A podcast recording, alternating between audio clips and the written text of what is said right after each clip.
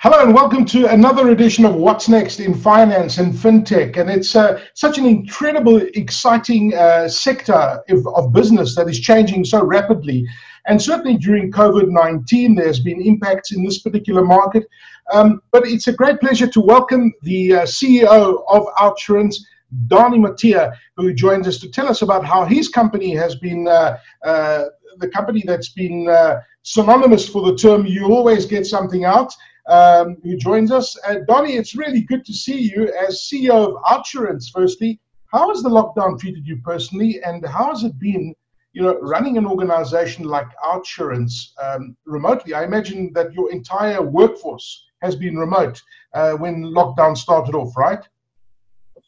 Yeah, Aki, thanks, and thanks for having me on, on your talk show. So, um, yeah, it's been an interesting period. Um, you know, it's it's really put a a new spin on on work from home. I think if you had asked most of our team at the end of 2019 whether we could get 4,000 people set up to work remotely, run call centers, all our other services from their own homes as opposed to from our campus, the answer would have been a resounding no. But you know the guys were sensational, and within a period of seven to ten days, we got the staff up. And for the last five months, we've been working from home you know, it, has its challenges. We're a business that thrives on teamwork and collaborating and making quick decisions. So, in an environment where you're not together in the office, that, that does pose some challenges. But it's also had a lot of upside, you know. There's a definite productivity gain. Um, our customer service levels are as good as they've ever been. Mm-hmm. So, it's not all negative, but we do miss each other. You know, sure. culture is a big part of the game. And not being able to judge those uh, cues when people speak in meetings, the non-verbal cues and those sort of things. Um, there's been learnings along the way also.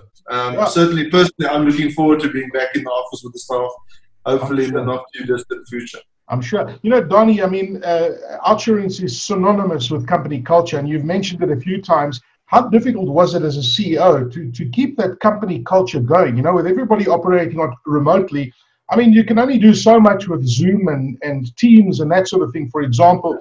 But did you find that you had to, uh, you know, increase your communication, uh, whether it be via email or Zoom more often? What what did you tweak at Outsurance to keep that company culture going?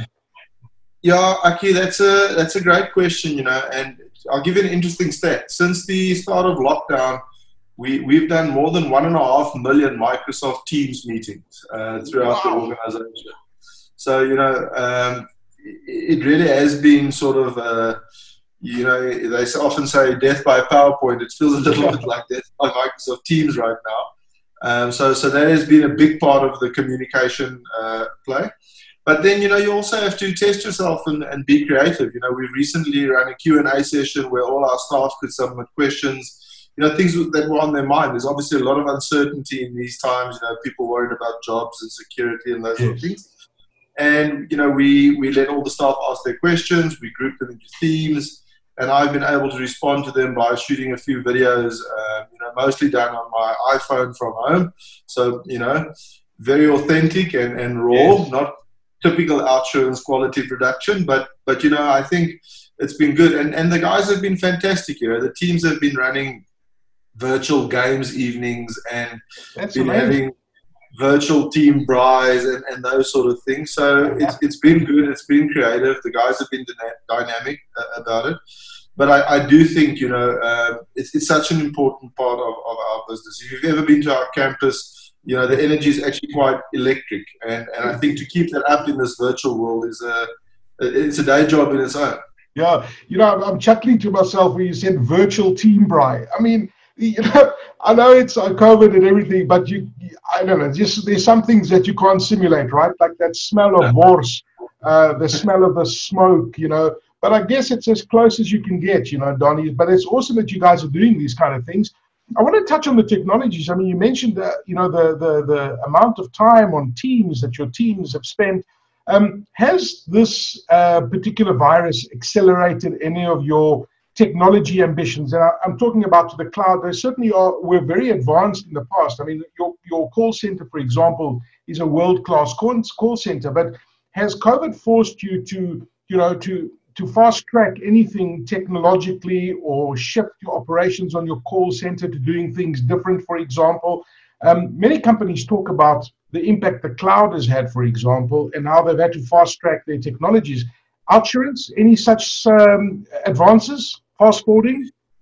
Yeah, okay, I, definitely. I think digital adoption by consumers is, you know, it's difficult to pick how much, uh, how quickly it's been fast forwarded, but I, I would guess you know, anywhere between five to 10 years in the South African context, you know. Uh, so a few practical examples. In order for a customer to insure a car with us, uh, as an example, he needs to take it for a physical inspection. Yes. An inspection, obviously in social distancing, that's difficult. So the teams were able to build uh, technology in our apps where customers can upload photos and image recognition. We can see what the state of the vehicle is, license disc, uh, data, and all of that is now put into our systems.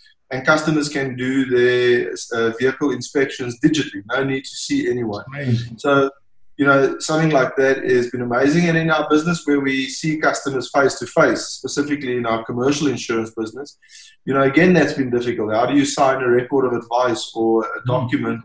when someone isn't physically there with you, uh, but has met with you over Microsoft Teams. So we built technology to let customers sign those documents digitally. And I think, you know, we, have always had a strong technology foundation um, and, and digital and self service specifically for customers on digital platforms, be those our app or websites, is a big part of our, our focus and has been for a, a number of years. But certainly it, it has accelerated, and the adoption rate from customers has been great, which is which is pleasing. You know, um, it, it really it's it's a benefit of COVID that yeah. I think has, has come to the fore. Yeah. No, that's fascinating. I bet you your actuaries must have been working overtime because you know um, I, I, think you were one of the first companies to announce reductions in premiums because we're obviously driving less.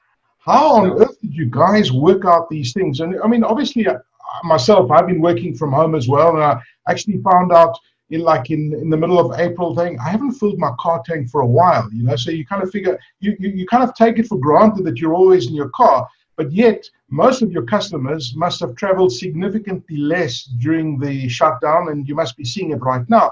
So how did your actuaries actually start working out, you know, the reduction of premiums? Because you were one of the first to announce that reduction. Yeah, look, okay, I think in the initial phases, specifically April when we were in lockdown level five, um, you know, it wasn't that difficult to work it out. It was pretty clear. Almost immediately, we could see the reduction in claims volumes. But, you know, looking at our typical claims uh, frequencies relative to similar periods of the year, we could quickly see that there was a dramatic reduction, and from that we could estimate what those refunds should be to customers. So in, in May, we returned 15% of premiums to customers for April, did the same in June again uh, on a 10% uh, of, of, premiums. And what we have seen, however, is as lockdown has sort of uh, un, been unwinded, or the you know we've we've had more activity in the economy, um, the driving patterns have normalized. So, okay. you know, at the same time, of course, we've had it's been winter, so you know we've had lots of home insurance claims, and uh, so it's been a busy period. Also, it's, uh, you know, it's actually been a, a sort of a, a, story of two two ends of the of the story. Yeah, the other controversial one was the business claims on business interruption. I mean. Uh, Outsurance took uh, a hell of a stance in that regard. There's been a lot of talk in the industry why, why did Outsurance decide to pay out for interruption claims in businesses? Yeah, so I mean, th- that probably has been the big talking point in the industry. Um, our, our, view, just simply from the onset, was that the, the, the, cause of, of the losses was the virus, you know, so that, that's our view. And given where our policyholders had the extension uh, for business inter- interruption on their policies, we, we thought you know it's covered, and, and consequently it was a, a decision that we made to pay the claims. Obviously, uh, we were also in a position where our exposure wasn't of such a nature that we needed to rely heavily on reinsurance and the like. So it was a decision we could make. We believe it's the right decision, fair to our customers. So it was actually a pretty straightforward decision for us. Well, well done. I mean, it's it's a great decision you guys made. I mean, COVID has changed all our lives. I think the new normal is uh, us doing this, wearing masks, uh, despite things getting back to normal, there's still a massive road to climb. And uh, you talk about the scientists and the experts, and they're saying that this is it could be with us for at least another two years or another year for sure. I know that the scientists are working hard on a vaccine, but what, what is Outsurance doing to help fight COVID 19? Um, I know you've had lots of interesting publicity and you've sent out lots of press releases on you know what you should be doing, etc. But you know it's bigger than that for a company like Outsurance, right? Yeah, look, I mean, uh, you know, probably the biggest contribution or the most immediate contribution that we could make is to make sure that our 4,000 uh, staff are, are safe and yeah. and healthy. You know, I'm, I'm quite proud uh, as we sit here today to be able to say that we've not had a single loss of job or loss of life uh, amongst our 4,000 staff, and we're very grateful to be in that position um, you know, helping the staff with understanding uh, mental mental health has been a real uh, challenge. You know, people obviously stress levels are you know very elevated. So supporting the staff through that, making sure we can build confidence amongst our workforce, keep them safe, specifically look after the most vulnerable. You know, whether that be the elderly people or people with comorbidities. Yeah. Then also, I think you know, Aki, in terms of uh, just the communities. I think the guys on the front line serving uh, people, you know, have, have, done a phenomenal job. They've worked around the clock.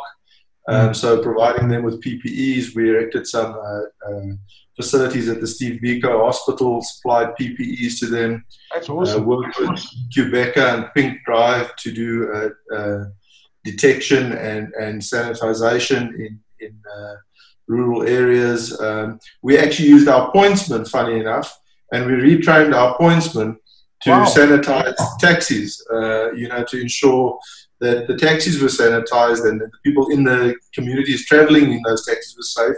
Because, of course, with no traffic, our pointsmen, you know, weren't as needed as they usually are uh, in the great job that they do. So, you know, and then, of course, I, I think we spoke about business interruption claims also, Aki you know, helping those businesses not only as clients, but remember a big part of those claims go to paying the salaries of the staff who work there, and that has onflow in terms of the economic impact.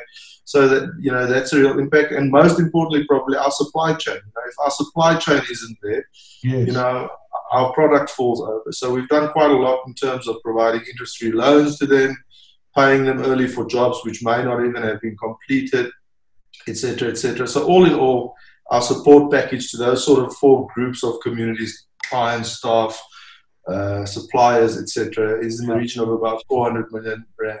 That's fantastic. Donnie, I mean, um, you, you, you, run a fascinating company, and the insurance industry is absolutely fascinating. Um, where, where do you see it going in the next five years? You know, I was just, I actually took my car for a service the other day, and I, I was talking to the, the the guy at Toyota, and he was saying that you, you know, people are now actually servicing their cars and they're not, they're opting not to buy a new car, which is obviously the impact of the economy. Um, and I'm sure you must be picking a lot of these interesting trends with the big data and analytics that Outsurance uses. But my question to you, Donnie Matthee, is that where, where do you see it going in the next five years? And um, I know there's fintech, and you know this sector of the market is changing dramatically. Um, but what kind of trends do you are you picking up, and where do you see this all going in the next five years? Yeah, okay. I think your point about customers uh, hanging onto their cars longer is definitely a trend that we are seeing. Obviously, the economy, even prior to COVID, has been doing it tough. Yes. And customers are certainly holding on to vehicles longer. Uh, not only holding on them longer, but when they do switch them, they are buying down more often. Um, so, you know, I think we'll probably see uh, some pressure in terms of uh, asset value growth over the over the next couple of years, um, and that'll feed into our premiums. You know, so there's a there's a chance because of that, but also because of general economic pressure and customers not being able to afford premiums. And I don't think we've seen the real fallout of the eco- economic pain on consumers just yet that you know there's a chance that there might be a shrinking premium pool in, in motor insurance. Of course, things like autonomous vehicle technology and so on has already had an impact and will continue to have a bigger impact on claims frequencies. Um, and, and that may also put pressure on it. On, on the other side of the coin, we have issues like global warming and we have uh, more natural catastrophes, more severe natural catastrophes. And again, you know, that, that might mean that things like property insurance and so on will become a, a, a bigger insurance class than what it is today, and that uh, mix between motor and home insurance might change. But certainly, um, you, you, know, if the economy does tough, so will insurance. Uh, you know, if there are fewer businesses in operation, if there are fewer jobs, if we don't create more jobs, if we don't grow the economy, there's no space for insurers to grow into either. So I think, you know, economically, we're probably in for, for an extended tough period uh, unless we can get the SA Inc. growth engine started. And from a technology perspective, there's no doubt things like autonomous vehicles will have an impact fintech and different business models might have an, an, impact.